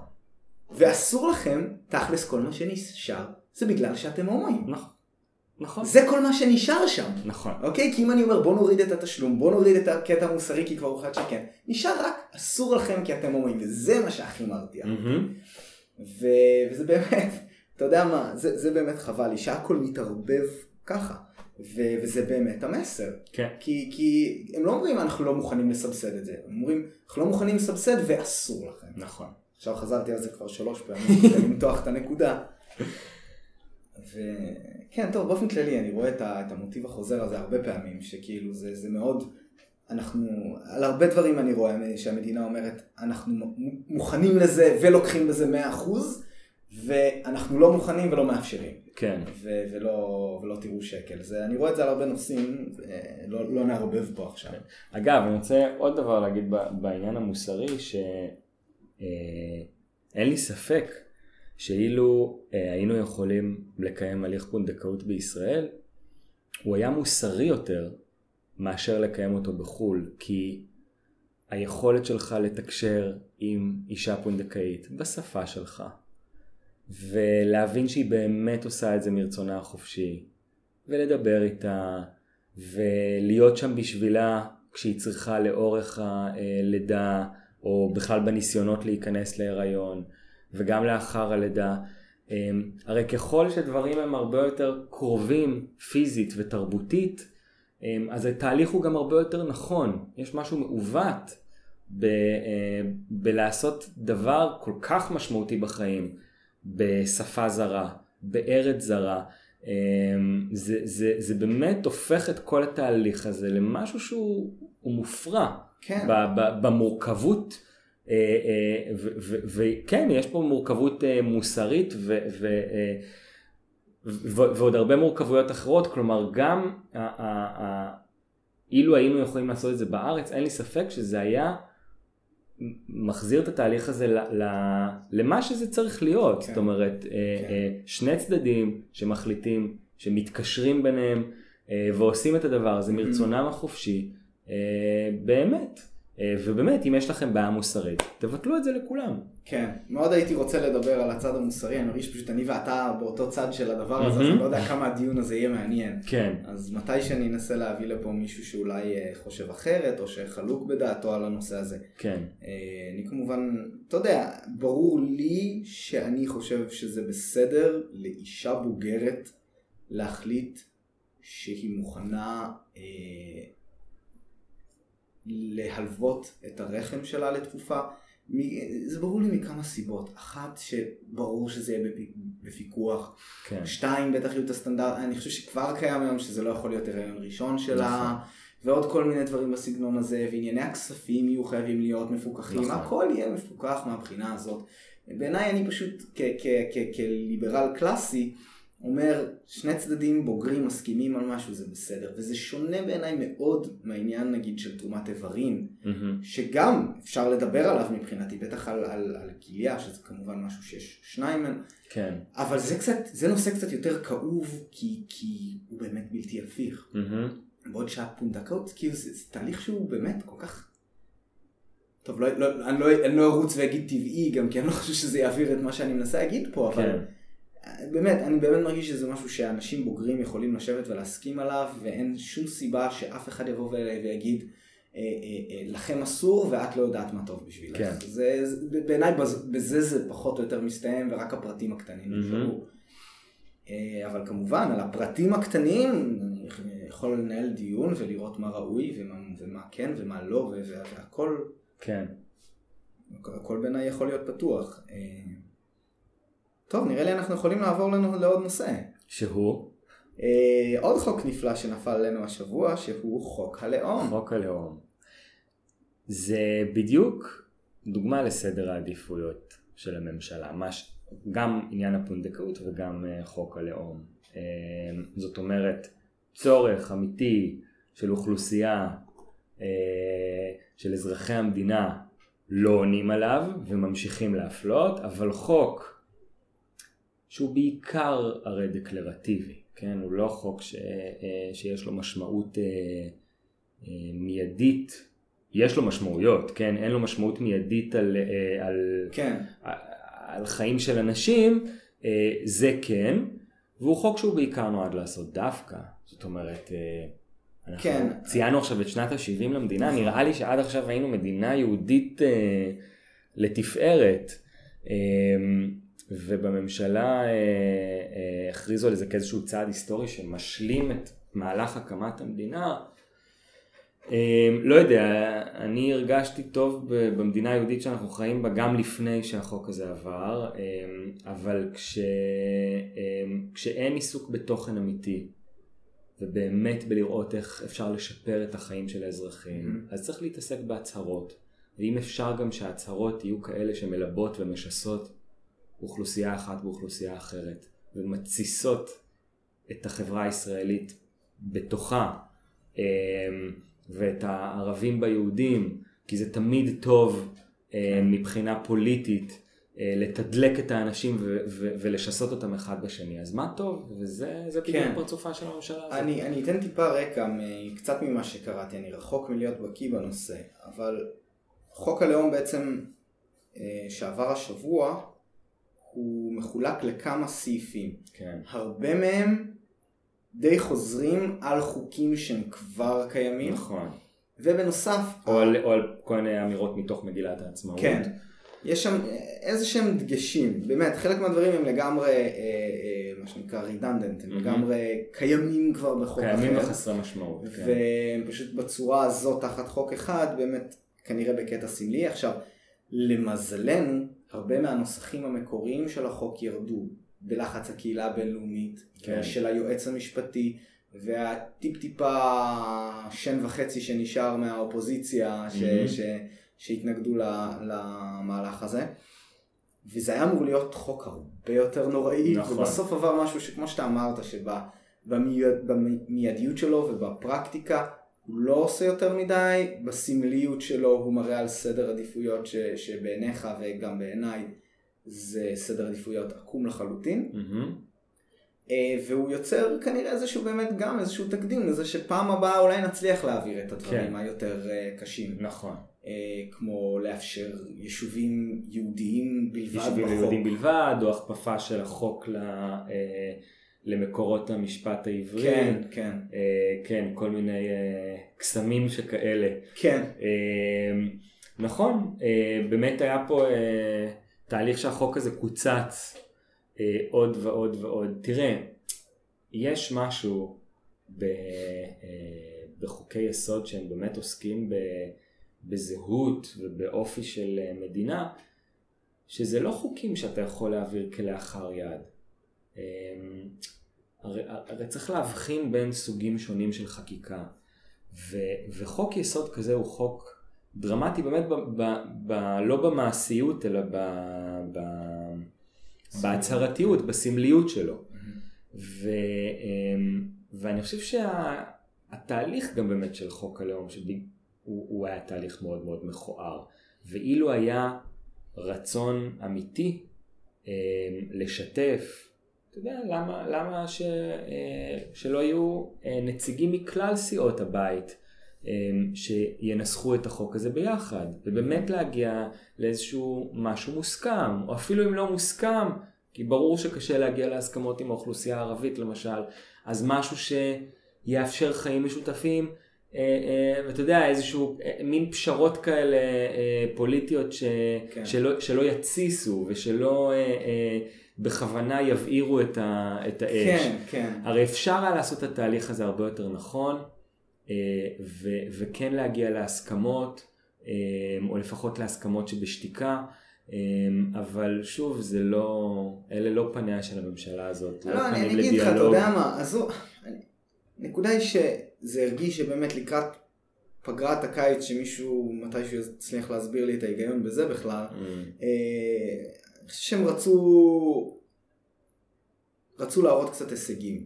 כן, כי הם מעריכים את הבחירות מתקרבות. כן, הקואליציה רצתה להראות כמה הישגים, ומבחינתם להעביר את הדבר הזה, זה היה איזשהו הישג שהם רצו להראות, משהו שמאפשר להם להתגאות, וזה משהו שהוא גם, אתה מבין, זה, יש דרך לפעמים לפוליטיקאים, אה, אני מתאר לעצמי שגם השמאל בטוח חוטא בזה, אבל, אבל הרבה מאוד בימין של לאכול את העוגה ולהשאיר אותה שלמה. הם יכולים להראות שהם ניסו להעביר חוק בעל שיניים, mm-hmm. ובסוף להעביר חוק שתכלס לא אומר יותר מדי והוא בעיקר סמלי, ולהגיד, טוב, אנחנו ניסינו להעביר אותו בעל שיניים, אבל לפחות הצלחנו את זה. כאילו הם, הם מצליחים ליהנות משני העולמות, mm-hmm. שמצד אחד להמשיך לחיות במדינה שלא קיים בחוק שמאפשר להגדיר יישוב כיהודי בלבד, שזה מזעזע בכל רמה אפשרית. Mm-hmm. ומצד אחד הם יכולים להמשיך לחיות במדינה כזאת שהיא עדיין דמוקרטית, ומצד שני הם יכולים להגיד hey, לקהל הבוחרים שלהם שאולי לא מספיק בקיא ויודע מה המשמעות של כזה דבר. Mm-hmm. אה, הנה, תראו, אני עשיתי את העבודה שלי וניסיתי להעביר כזה חוק ש, שאתם אה, רוצים. כן. אה, כן, הדברים האלה מאוד צורמים לי. ו... צורמים, ו... ועוד דבר, אני חושב שהם גם מעידים על ניתוק מאוד מאוד גדול מחיי היומיום של האזרחים כאן. בסופו של יום, מה שמעסיק יותר את אזרחי ישראל זה כמה התחבורה הציבורית כאן גרועה, ואנשים עומדים שעות בפקקים אה, כי אין להם אלטרנטיבה לרכב הפרטי, ומעסיק את הישראלים מערכת החינוך, וה, אה, וכמה היא בעייתית וכמה היא מפגרת אה, מאחורה, ומערכת הבריאות הציבורית שקורסת תחת הנטל, והפנסיות, כן. ויוקר המחיה. והדיור ומלא מלא דברים שהם באמת הבעיות כן. האמיתיות. כן, וזה ואז באמת... בסוף מתעסקים באם יהיה כתוב אה, אה, אה, זכותו הדתית או זכותו ההיסטורית של העם היהודי, ועם כל הכבוד, יש פה מספיק בעיות ואנחנו צריכים את המערכת הפוליטית שהיא תהיה רלוונטית לצרכים של האוכלוסייה. והחוק הזה הוא, הוא, הוא מעבר ל, ל, למשמעות, למשמעויות הסמליות שלו, שהן מאוד מאוד בעייתיות בעיניי, הוא באמת מעיד על זה שיש פה פול, מערכת פוליטית שהיא לא משרתת את הצרכים של הרוב המכריע של האוכלוסייה. וזה דבר שהוא מאוד מטריד. וכל זה, זה מתחבר מאוד למשהו שאני אמרתי קודם, מרגיש שכל הנושא הזה מוקרב אה, אה, כקורבן על המזבח של העניין המדיני mm-hmm. והביטחוני. ואתה תראה המון אנשים בימין, מצביעי ליכוד בעיקר, mm-hmm. שמצביעים לפי הנושא הזה בלבד. Mm-hmm. לפי ביטחון, ובינינו לפי פחד, כן? Mm-hmm. אני חושב שזה מדובר, אם תרד ללב העניין, אצל רוב האנשים מדובר אה, בפחד. ומבחינתם אין ברירה אחרת. כל הדברים האלה אלה קורבנות קטנים כן. של ממשלה שחייבת לשמור על עצמה שלמה כדי להגן על ביטחון אזרחי מדינת ישראל. כן. וזה מה, ש... וזה מה שמאפשר את זה. תראה, אבל פה זה גם קצת, אה, קצת הרבה כישלון של השמאל. שלא מצליח בעיני הציבור הישראלי להיות אלטרנטיבה גם בנושא המדיני כן, והביטחוני. זה, זה לא, לא יאומן מה שהולך שם. זאת אומרת, אה, בוא... זאת אומרת, עצם זה שהימין הצליח בעצם למתג את עצמו כצד שדואג יותר לביטחון, זה דבר שהוא הזוי כשלעצמו, אה, וברור שהתמונה היא הרבה יותר מורכבת. אה, וברור שאין כאן איזה שחור ולבן שכאילו כשהימין בשלטון אז יש שקט וכשהשמאל בשלטון אין שקט, כן? אנחנו רואים שזה לא ככה. כן. לראיה הימים כן, האחרונים, אני כן? רואה. אה, והרי בפועל הממשלה האולטרה ימנית הזאת אה, היא דווקא ממשלה ש... זאת אומרת, היא לא נוקטת שום יוזמה מדינית, אבל היא, היא גם כן ממשלה שנמנעת מהסלמה. ב, ב, לפחות האגפים היותר אה, ראש הממשלה ושר הביטחון, כן, כן. הם, הם כן אה, אה, מאמצים את העמדה של, של הצבא וכן ככה מנסים לא להיגרר לפרובוקציות של חמאס, אבל זה באמת... כן, זה, זה, זה, זה מה שמדהים. אנשים... הרי, הרי, הרי אני אגיד את זה אחרת, אילו כן. הייתה עכשיו ממשלה, ש... ממשלת שמאל, ממשלת שמאל הרי ההתנהלות מול עזה הייתה נראית בדיוק אותו דבר. בדיוק, אבל התגובה של הקהל, דעת הקהל, התגובה של הקהל הייתה... מה זה הרפיסות הזאת? טירוף מוחלט, נכון. אם הימין היה בשלטון עכשיו, היו דורסים נכון, את כל עזה, נכון, היו מורידים אותה. נכון, ועובדה אין, שלא. אין, ועכשיו אני, אני לא יודע, אולי אני חי בבועה, אני משתדל לא להיות בבועה תקשורתית, אני משתדל להיחשף. אני לא רואה ביקורת של הימין על הדבר, אתה יודע מה? אני כן רואה. לא, אני יש רואה, ביקורת, אני אבל היא לא ביקורת, אבל היא לא מופנית בצורה חדה. נכון. אומרים כזה, אני רואה, אנשים מהימין מפרסמים פוסטים של הדרום נשרף, הדרום נשרף, ו... ועדיין, הם, הם, לא יכתבו, הם לא אבל... לא יכתבו, ביבי, מה קורה איתך? למה אתה לא עושה את מה שאתה אומר שאתה אמור לעשות? נכון, זאת אומרת, זה ביקורת, אבל עדיין יש קבלה מוחלטת של זה ש, שזו הממשלה הטובה ביותר מבחינה ביטחונית כן. ומדינית. אמ, ו, אה, וכן, ובקטע הזה זה, אמ, זה כישלון מוחלט של השמאל, אה, שהוא, אה, שיש לו הנהגה רופסת. וואי וואי זה פשוט לא יאומן, לא. לומדים. נועם, וזה זה מביא אותי באמת לנושא, אולי, אולי זה יהיה הנושא האחרון שלנו. כן, אבל זה נושא רציני. כן, מפלגת העבודה, נו, לאן? מפלגת העבודה, מה אתה, יהיה איתה? אתה, אתה היית שם. כן, בוא, רבים וטובים. בוא תגיד לי את מה שאני יכול לשבת פה ולהגיד לך מה לדעתי צריך לעשות. זה נראה לי כל כך קל מהמם. וכל כך ברור הרבה מאוד מהדברים האלה ואין כלום. מאז שגבאי נבחר מהמם. ל- לראש הסיעה, טוב הוא לא ראש האופוזיציה, אני לא. יודע אגב מה קורה עם זה, היה איזה ויכוח עם ציפי לבני מי עכשיו יהיה ראש כן, האופוזיציה. עדיין לא ברור, לא הסוגיה לא נכון? הוכרעה. נכון. אבל עדיין כראש האופוזיציה אני לא שמעתי ממנו כלום. שנה. לא שמעתי, אני בטוח שהוא פה ושם מוציא, לא יודע, איזה כן. ציוץ או איזה פוסט או איזה משהו, אבל אני לא שומע אותו. כן. וגם לא בתור ראש אופוזיציה רשמי, כראש אופוזיציה סמלי נגיד. ככה. איפה הוא? מהמם. ואתה יודע, באמת, היחיד שאני שומע, וגם אגב בעיניי לא מספיק בקולי קולות, כן. זה יאיר לפיד, מהמם. אוקיי? שהוא, אתה יודע, במקרה הטוב, הרע הפחות רע. מהמם. אה, אבל עדיין זה, התחושה שלי בראש ובראשונה, זה שכל הדעות וכל הפשן הפוליטי, הכל עובר דרך מסננת ממש. עכורה של סקרי דעת קהל. נכון. והסקרים האלה לא עובדים. אני יכול להגיד לך, הם אומרים את ההפך. מהמם. הם אומרים את ההפך ממה שהוא נכון. נכון. ומה שחסר בעיניי, שוב, אני מפנה אליך שאלה ובסוף אני מדבר אז אני מצטער. אבל מה שחסר בעיניי זה בן אדם, זה הכי פשוט, שיקום ויגיד את מה שהוא חושב. נכון. שפשוט יקום ויגיד את מה שהוא חושב, נכון. לא את מה שהוא חושב שאחרים רוצים לשמוע, נכון. את מה שיצליח להביא לו עוד קצת קולות מהימין, ואסטרטגיה פוליטית כזו, זה פשוט תגיד את מה שאתה תוביל, תתן השראה. לא, לא יכולתי לנסח זאת טוב יותר, אני חושב שזה בדיוק, הבעיה היא אגב, בעיניי לא בעיה פרסונלית, כלומר, אנחנו נוטים הרבה פעמים לייחס את הבעיה הזאת אה, למנהיגי השמאל ולתלות את זה באופן אישי, זאת אומרת, גבאי לא אומר את מה שהוא חושב והוא מתייעץ בסוקרים, בוז'י לא אמר את מה שהוא חושב ולפניו היו עוד אה, הרבה. אה, זו לא בעיה פרסונלית, זאת בעיה של מחנה, שהוא מחנה שנרדם בשמירה, ומחנה שאיבד את הביטחון העצמי שלו ביכולת להשפיע על מה שקורה במדינת ישראל וב, וברצון שלו לקחת את הספינה הזאת ששמה מדינת ישראל ולהסיט אותה לכיוונים שאנחנו חושבים ש, אה, שהיא צריכה אה, לנוע. כן, מפחדים לדבר על הנושאים. מפחדים להגיד את מה שלכולם להגיד- כל כך הגיוני. לגמרי, לגמרי, מפ- פשוט מפחדים. אמ, אגב, פה צריך לומר שמסע הדה-לגיטימציה של הימין עבד, זאת אומרת, וואי, מה זה עבד. הוא באמת שיתק את, ה, את, ה, את המחנה הזה.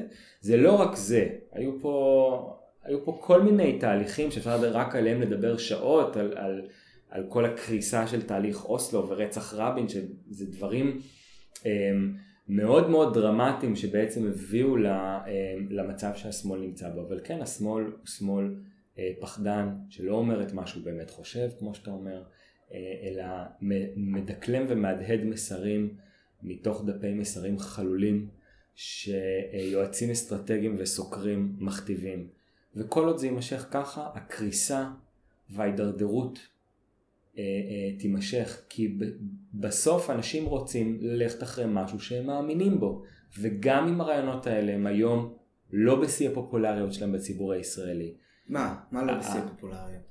אני, אני אפילו אומר, עזוב שרוב הרעיונות של השמאל הם כן, למרות שזה לא נראה ככה, הם כן ב, ב, עדיין ב, בלב כן. הקונצנזוס, אבל אני אומר אפילו אם הם לא בקונצנזוס או בשיא Mhm. הפופולריות שלהם, צריך להגיד אותם.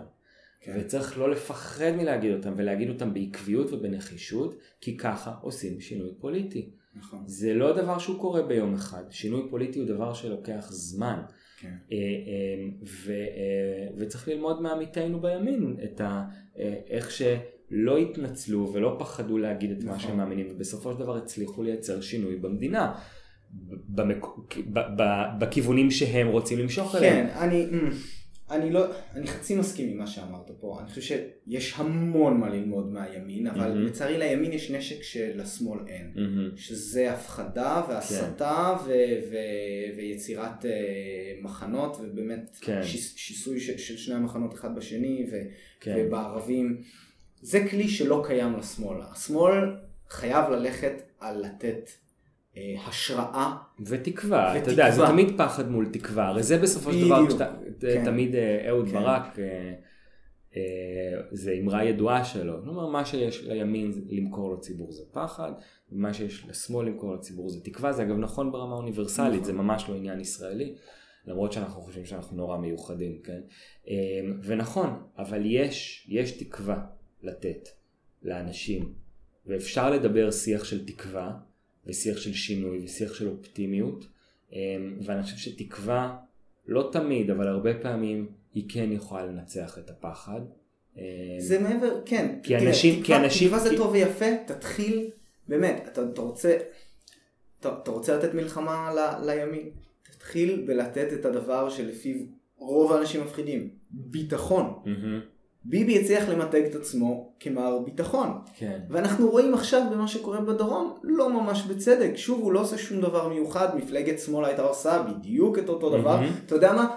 אולי גם קצת יותר כדי להוכיח נכון. שהם לא כאלה רופסים. נכון. כי ביבי יודע שמה שהוא יעשה יגידו טוב, כנראה שזה כל מה שאפשר לעשות, מהמם. הרי אם היה אפשר ברור שהוא היה עושה יותר. מהמם, אבל באמת, לה- להתחיל לדבר, להתחיל אה, לחזור שוב ושוב ושוב על איך כשאני אבחר, אני אמנה כשר ביטחון את ראש השב"כ לשעבר, איזשהו ראש שב"כ, ואני אדאג שבקבינט שלי יהיה אנשי ביטחון עם עשרות שנים של זה מאחוריהם, והאנשים האלה יודעים, האנשים האלה היו שם בהפצצה של הכור, והאנשים היו שם בזמן המלחמה הזאת והזאת והזאת.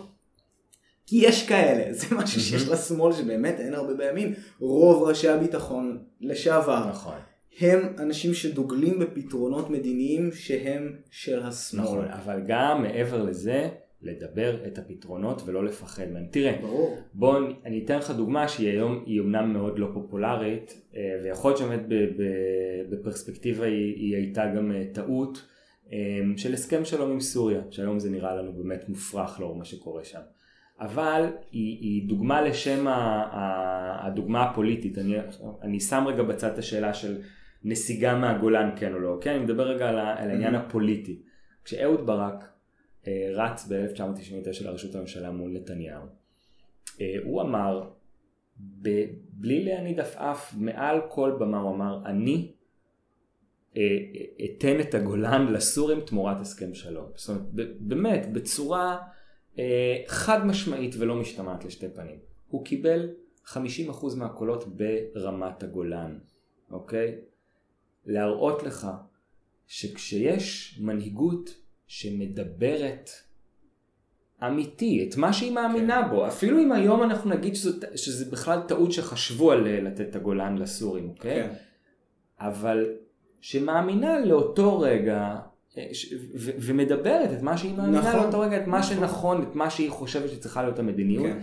זה עובד, וזה מה שאנשים רוצים לשמוע בסופו של דבר, הם רוצים מנהיגים שלא מפחדים ולא ממצמצים, אלא מנהיגים ישרים, אמינים וכנים, שיש להם משהו שהם מאמינים בו והם מוכנים לשלם מחיר על הדבר הזה, כן. אה, כדי לקדם את, ה, את הערכים ואת האמונות שלהם, וזה דבר שהוא מאוד מאוד חסר. ואם זה ימשיך ככה, כמו שזה, אה, מה עם מפלגת העבודה? אה, לא יודע, תקרוס ותידרדר, או תמשיך ככה לצוף עם הראש זה, אה, זה פשוט מעל לומר המים. שאין היום, לא קיימת היום אופציה אחת, לא יודע. שיתקנו אותי אם אני טועה, של מפלגה, מנהיג, שבאים ואומרים מה הם היו עושים, נכון. 1, 2, 3 בצורה ברורה אם הם היו ראש ממשלה. נכון.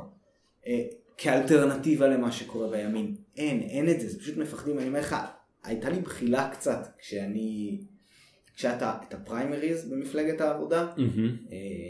אה, אני היום פקוד של מפלגת העבודה, קצת מתחרט על זה, שוקל באמת לעבור לליכוד, אולי לליכוד, לליכודניקים החדשים נקראים.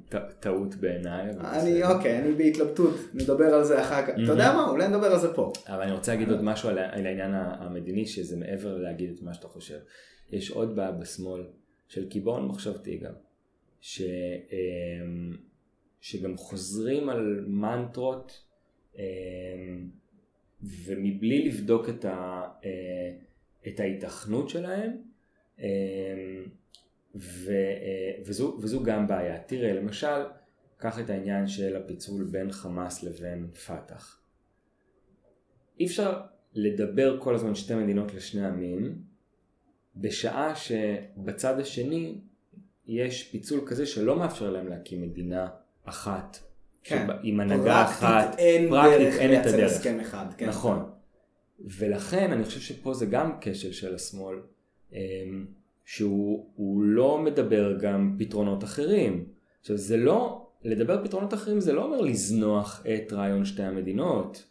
את העיקרון המנחה שלו, mm-hmm. אבל זה כן אומר שצריך להיות יותר אמיצים ולדבר למשל על פתרונות ביניים. על מה עושים אוקיי עד שתהיה הנהגה אחת כן. שהיא הנהגה שרוצה שלום שפניה לשלום ושאפשר לדבר איתה ולהגיע איתה לפשרות כן.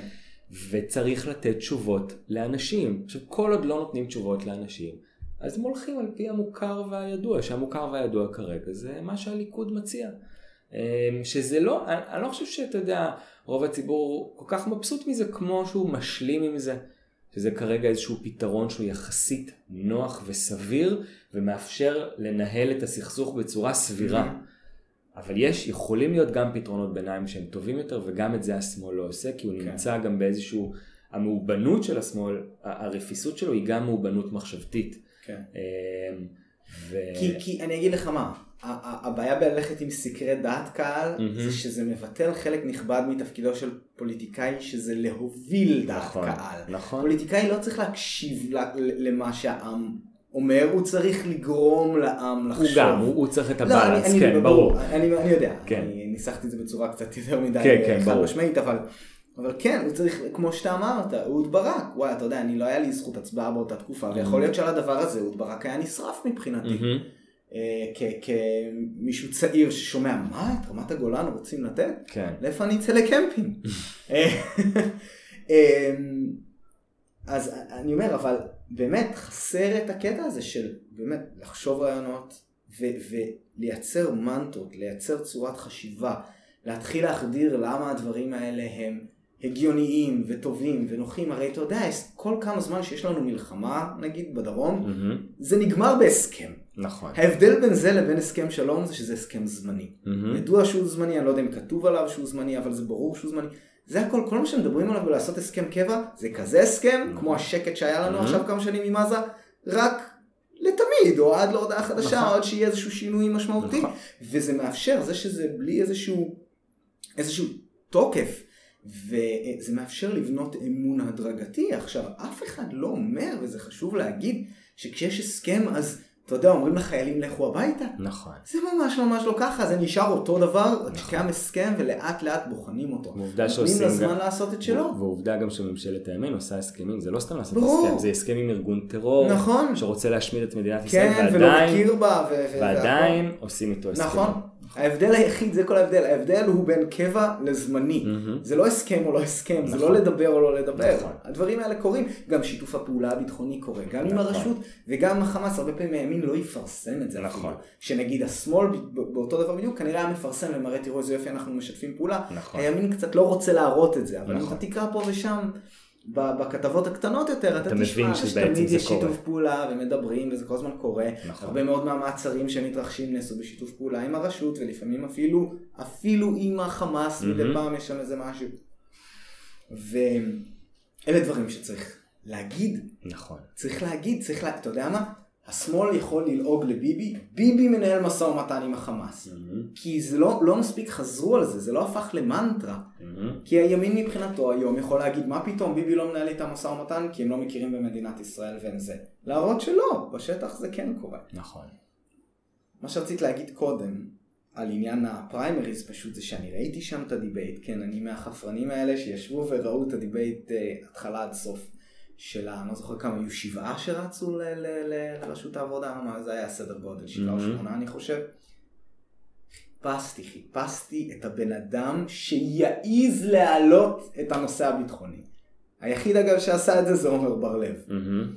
אה, שלא היה קרוב בכלל לשום דבר, ו- כן. וזה חבל, אה, אבל אה, כאילו, זה אתה ראית שמתחת לפני השטח שם, היה את האנשים שאמרו, תקשיבו, זה לא כל המדינה, זה רק בתוך מפלגת העבודה, בתוך מפלגת העבודה יודעים מה העמדה הביטחונית שלך, שכולכם אותו דבר, מהמם. אל תדבר על זה בכלל, ברור. אוקיי? בוא נדבר על ההבדלים בינך לבין מישהו, לבין מישהו אחר שם, וזה כל כך צרם לי, חבר'ה, אתם, אתם מפלגת השמאל הגדולה בישראל, איך ייתכן שיהיה debate מבלי שאף אחד מהמועמדים המובילים יזכיר את הנושא המדיני? נכון.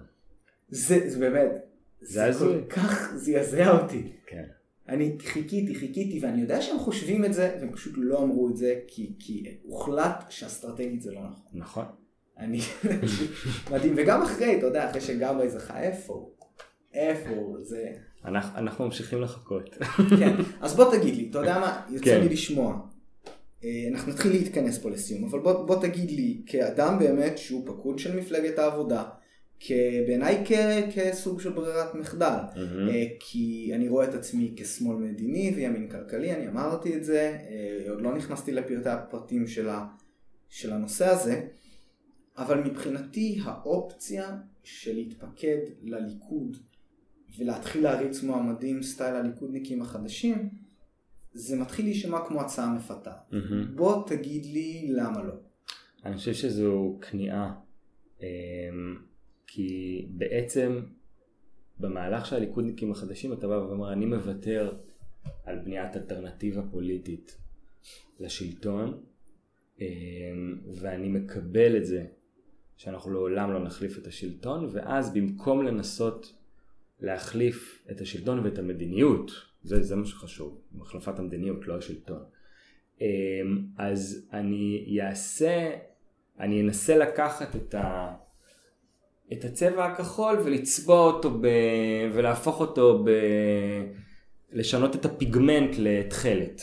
כן. כלומר אתה בעצם מוותר, אתה, אתה שם את הרצונות הפוליטיים שלך בצד, אתה מאפסן אותם ואתה אומר אבל, אבל אני עכשיו מסתפק, אני לא רוצה לשנות יותר, אני רק אסתפק בזה שזה יהיה במקום 90 אחוז, זה יהיה 89 אחוז. זו, זו בעיניי המשמעות של הליכודניקים החדשים. כן, אבל, אבל אנחנו מדברים פה על משהו שהוא... אמ, בוא, אתה יודע מה, בוא נדבר- בוא אנחנו נדבר- לא מדברים פה על. הבחירות הכלליות. בוא נדבר על העובדות. בוא נדבר על מה הליכודניקים החדשים הביאו. הם הביאו למשל לבחירתו של אמיר אוחנה לכנסת, שהוא חבר כנסת הומו מחוץ לארון, שלא הצליח במאום לשנות את המדיניות של הממשלה, אפרופו כל שיחתנו על חוק הפונדקאות. הוא יותר מזה, הוא אפילו הצביע בחלק מההצבעות נגד הקהילה הגאה. זה הליכודניקים החדשים. או שרן השכל, אה, ח"כית ליברלית צעירה, שמצביעה גם מיישרת קו עם הקואליציה. יואב קיש, שהם קידמו בלהט והפך להיות יו"ר השדולה לארץ ישראל השלמה בכנסת. זאת אומרת, כל חברי הכנסת שהליכודניקים החדשים קידמו, בסופו של דבר לא מקדמים את המדיניות. ולמה זה קורה? כי זה ניסיון לעשות אה, משהו שהוא לא טבעי. בסופו של דבר הליכוד היא מפלגת ימין, וזה טוב, וזה מצוין שיש מפלגת ימין. ו, אה, ו, אה, והיא, והיא תהיה כזו, כי זה מה, ש, כי זה מה שהיא. ה-DNA שלה הוא להיות מפלגת ימין, ו, אה, ו, ואתה לא באמת יכול לבוא ולשנות DNA של מפלגה, אתה גם לא צריך, אתה צריך לייצר אלטרנטיבה, ו, ואם אתה אומר בוא נקום ונגיד את מה שאנחנו באמת חושבים, בעצם ההתפקדות לליכודניקים החדשים, אתה כבר מפסיק להגיד את מה שאתה חושב. אבל שנייה, שנייה, בוא רגע רק, אני, שני, שני דברים, אה, אני חושב שאנחנו, שאתה מפספס פה. כן. הדבר הראשון הוא שהצבעה בפריימריז Mhm. היא לא הצבעה בבחירות הכלליות, ואפילו שאני לא יודע, נהוג שכשאתה מתפקד למפלגה אתה גם מצביע לה אחר כך, אני לא יודע אם זה קיים בחוק, בטח ובטח שלא אוכפים את זה, אני בטוח שהרבה מהמתפקדים שהולכים לכיוון הליכודניקים החדשים לא מצביעים להם בבחירות הכלליות. Mhm. אוקיי? אז זו דרך, אתה יודע, קצת לרמות, איפה שאתה מרגיש שאתה בחיסרון, אתה טיפה מכניס רמאות. זה דרך לאכול את העוגה ולהשאיר אותה שלמה מהבחינה הזאת. אז שוב, אז זה אחד, ורגע, רק, רק עוד אוקיי. עניין אחד, עוד עניין, הליכוד בפרקטיקה שלו ובמה שהוא עושה ביום רחוק שנות אור ממה שהליכוד היה ומתיימר להיות mm-hmm. על הכתב. עכשיו לליכוד אין מצע, אחד הדברים שצורמים לי מאוד. אין מצע לליכוד, אבל כן יש להם, אני חושב שעקרונות הליכוד, יש להם איזשהו מסמך כזה שהם מדברים שם. רוב מה שכתוב שם, אני כשמאל מתון ליברלי, מסכים איתו. Mm-hmm. אם הם רק היו הולכים ממה שנאמר שם, ויש שם את עניין פתרון שתי המדינות, יש שם כל מיני דברים אחרים שקשורים לליברליזם, ובטח כשזה נוגע לצד הכלכלי, שאני קצת יותר רואה את עצמי קרוב לליכוד, שגם זה לצערי הם לא עושים יותר מדי, mm-hmm. מאשר למה שקורה אה, בעבודה, זה תלוי בדיוק על איזה נושא. אז אתה מבין, בסופו של דבר, אם אני אתפקד לליכודניקים החדשים ואני אגיד כי אני רוצה במרכאות להחזיר את הליכוד למה שהוא אמור להיות, כן. וזה מה שמצחיק אותי הרבה פעמים לראות את הח"כים המיושנים נגיד מול החדשים, mm-hmm. אומרים מה אתם השמאלנים באתם לשנות לי את המפלגה, טכנית לא, זה לא נכון. המפלגה השתנתה ממה שהיא הייתה ויש איזושהי דרך להחזיר אותה קצת אחורה. אמ, אז אני אומר, שני, שני הפקטורים האלה מבחינתי הם משמעותיים, אתה צודק, הליכוד היא מפלגת ימין, אבל גם כמפלגת ימין יש לה לא מעט במה שיש לה כמצע, שעד לפני 20-30 שנה היו רואים אותו כשמאל מובהק. נכון, ושתיים, אבל... העניין של הבחירות הכלליות אל מול הפריימריז. כן, מדובר וזה... פה על קול נוסף, לא קול במקום. אבל שוב, קודם כל, בפועל זה לא הוכיח את עצמו. כלומר, יש, יש מספיק עדויות להראות, לא רק שזה לא הוכיח את עצמו, זה בוא נאמר שמאז הקמת הליכודניקים החדשים, הליכוד רק המשיכה לנוע ימינה, כלומר המהלך הוא מהלך כושל, נקודה. אמ, וזה אף אחד לא יצליח, אה, לא, כאילו אין הוכחות שמראות אחרת, אין הוכחות שמראות שנבלמה חקיקה כתוצאה מהליכודניקים החדשים, או, ש, או שהליכוד זה שמאלה, ממש לא, להפך. עכשיו זה נכון שיש קבוצות אינטרס אחרות בציונות הדתית שכן התפקדו לליכוד גם במהלך של, אה, במהלך כאילו של רמייה לכאורה ו, וכן הצליחו להשפיע mm-hmm. על הכיוון שהליכוד יותר ימינה. אוקיי, okay, אני, אני לא שמעתי אבל... ספציפית על זה, זה משהו שאתה יודע, יש התארגנות? אה, אז יש התארגנויות של שנים כבר, mm-hmm. שאתה רואה שיש הרבה מאוד מתפקדים לליכוד בהתנחלויות, שבפועל אחוזי ההצבעה של הליכוד הם נמוכים. והבית היהודי, כן, בבית היהודי אין, אין פריימריז בכלל, נכון? אז כאילו למה... יש פריימריז, אבל, אבל, אבל, לא משנה, כאילו יש התארגנויות כאלה, אבל בסופו של דבר אלה התארגנויות שהן כן מתכתבות עם ה-DNA של המפלגה. כי המפלגה היא מפלגת ימין והם הצליחו לגרור אותה יותר ימינה. אמ, ואין שום התכנות למהלך שתכליתו לשנות את DNA של מפלגה. זה פשוט לא יקרה. והמציאות מוכיחה שזה לא קורה. ומה שכן יש לו התכנות זה לבוא ולקחת את המפלגות הכושלות בשמאל ולא להחליף אותן במפלגות אחרות שיעשו את העבודה שצריכה לעשות או להשפיע עליהן מבפנים ולהביא אותן לכיוונים ה... שאנחנו כן, חושבים אבל הנה אני מדבר איתך על זה ששבעה או שמונה מועמדים בפריימריז כן. ואף אחד שוב בכוכבית תומר בר לב כי הוא היה זניח שם אה, אף אחד לא מדבר על העניין המדיני. אף אחד גם לא אמר, הפריימריז. אף אחד לא אמר שהתהליך הזה הוא תהליך קל ושהוא תהליך מהיר, זה תהליך ארוך ולבנות את מחנה השמאל מחדש זה תהליך שהוא ייקח אה, שנים אה, והוא אה, ממש לא יקרה במערכת בחירות אחת. זאת לא בעיה פרסונלית, זאת בעיה מערכתית. כמו שאמרתי מקודם, של מחנה שמפחד מהצל של עצמו. Mm-hmm. ו, אמ, ו, ו, וייקח זמן, אנחנו צריכים לחדד את המסרים, לבנות רעיונות חדשים אה, ולדייק את הרעיונות, צריך, אמ, ובעיקר צריך אה, לא לפחד אמ, משלטון ומהשפעה על מוקדי הכוח. זה מחנה שבאמת אה, נסוג בשנים האחרונות מכל מוקדי הכוח ו- ו- ונרתע אפילו מלהשפיע עליהם. אמ, מה שנקרא, אנשים הלכו לעשות אה, כסף בהייטק, לעשות לביתם, והפסיקו אה, לרצות, להתיימר, להשפיע ולשנות את לא אופייה של המדינה. אני חושב שאם אתה, זה... אתה תסתכל מאז המחאה החברתית ועוד הרבה אחר כך, אני לא אתפלא אם אחוזי ההתפקדות לשתי המפלגות הגדולות עלו משמעותית. בסדר, התפק... תראה, התפקדות היא כלי חשוב, אבל היא לא הכלי היחיד.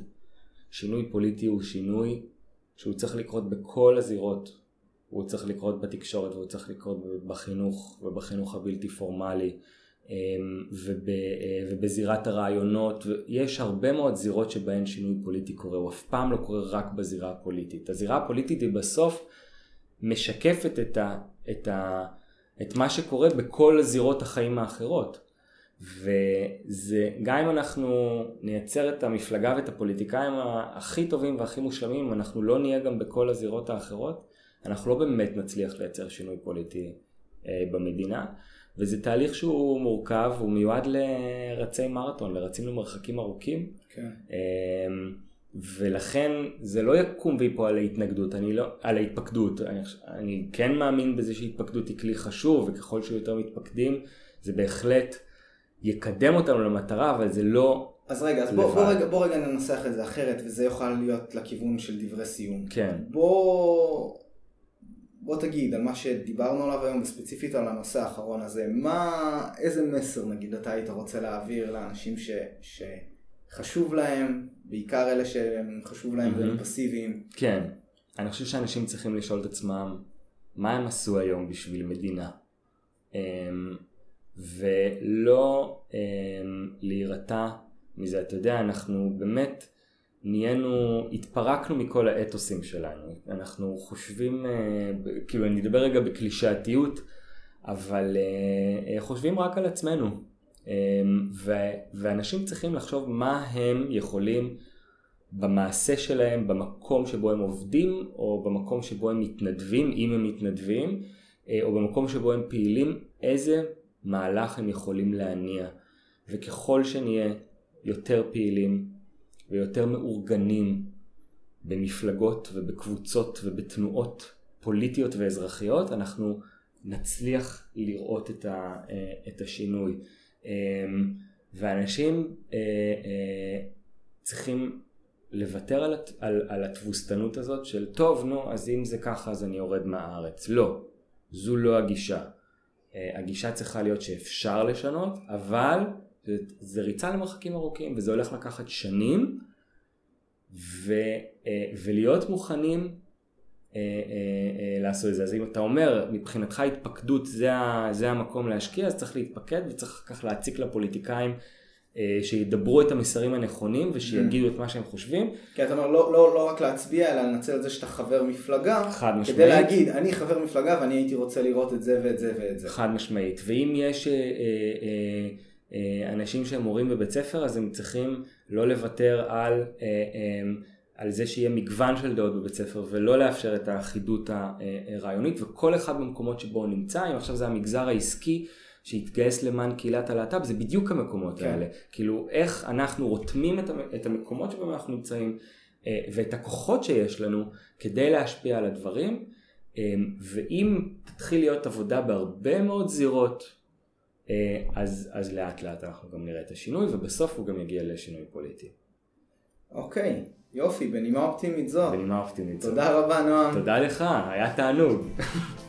אז תודה גם uh, למאזיננו ונתראה בפרק הבא של דיוני שכל.